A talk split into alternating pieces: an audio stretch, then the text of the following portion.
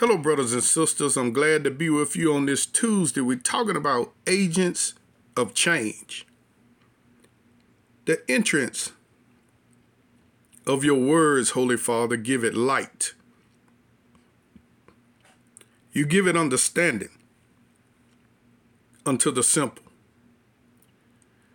Father, I pray that the eyes of the hearers understanding will be enlightened, that their spirit be will be illuminated with fresh wisdom and revelation from heaven. I bless them and I command every spiritual gift in you that's laying dormant, that is latent on the inside of you, to suddenly be stirred up right now. Be stirred in the name of the Lord Jesus. You know, God told Jeremiah, before you was formed in the womb, I knew you.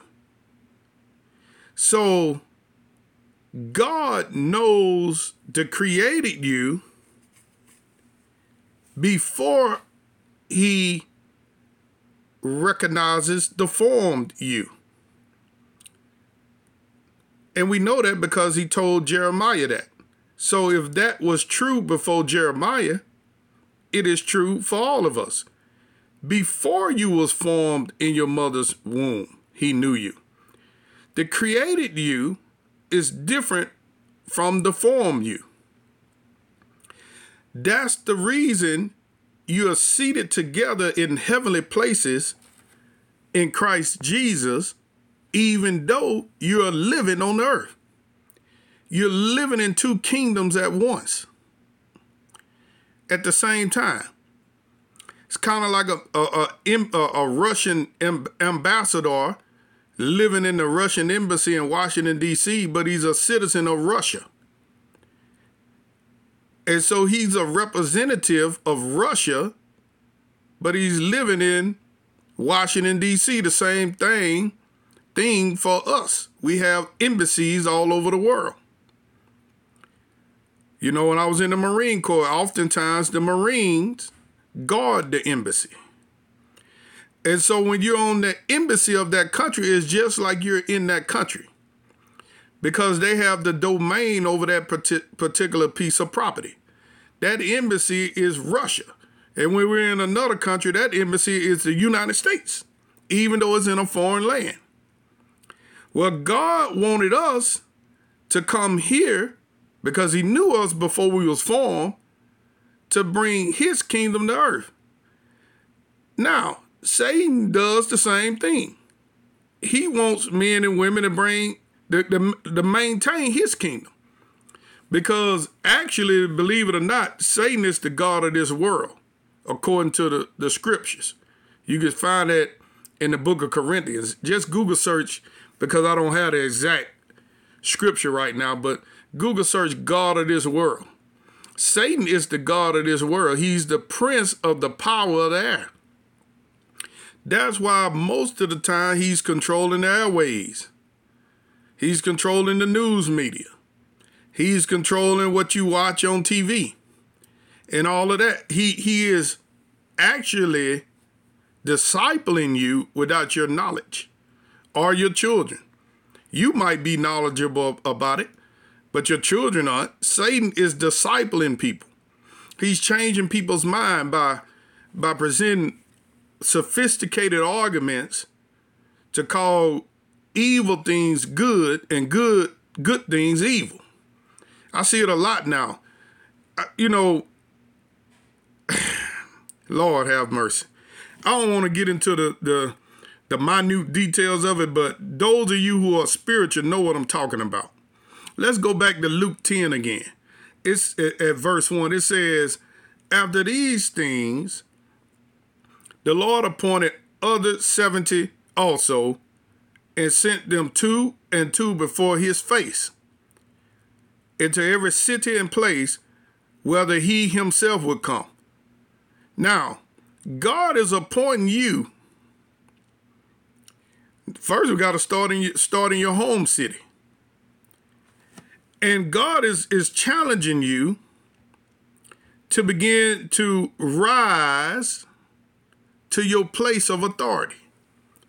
For it is written in Ephesians that you are seated together in heavenly places in Christ Jesus. Now say this. Say, I am seated together in heavenly places with my Lord Jesus Christ. You are seated with him. It's just as if he was here on earth when the disciples were seated together with him at the table.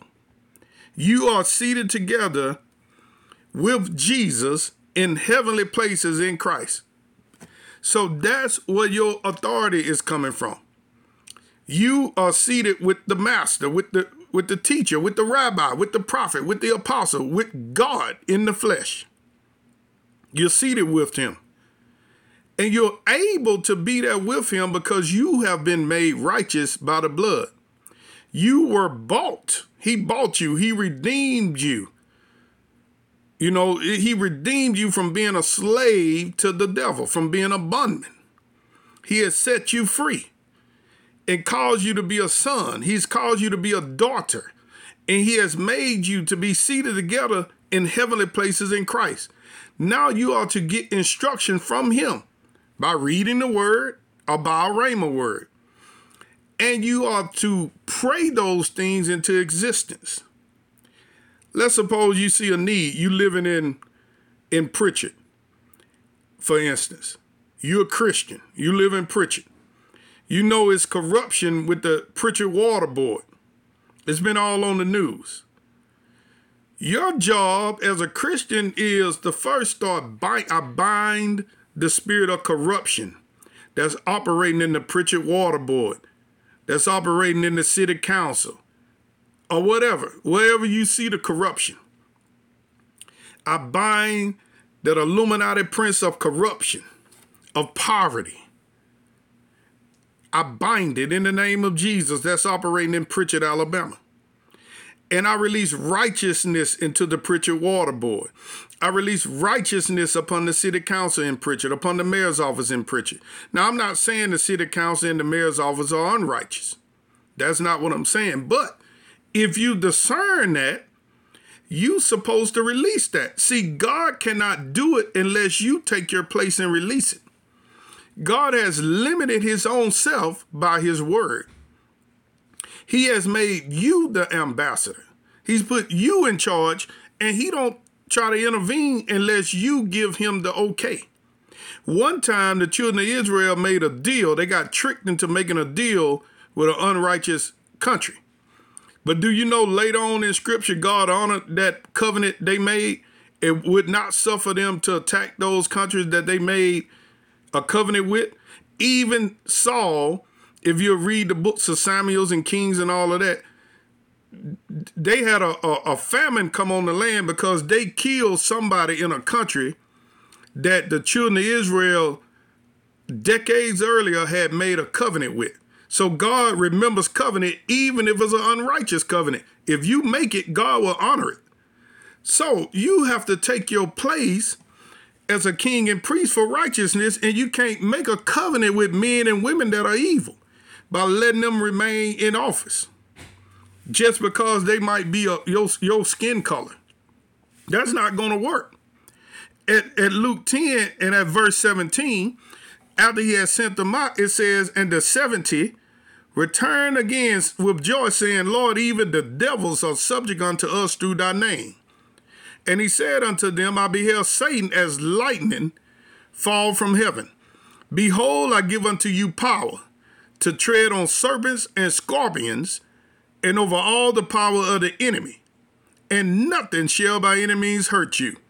Notwithstanding in this, rejoice not that the spirits are subject unto you but rather rejoice because your names are written in heaven. So this where you get the authority to bind the demonic powers that are controlling the people that are in charge in certain areas of your city. You can even do this for, for your household and for your neighborhood. I have a lot to say, but I'm out of time. Be blessed. I'll talk to you tomorrow.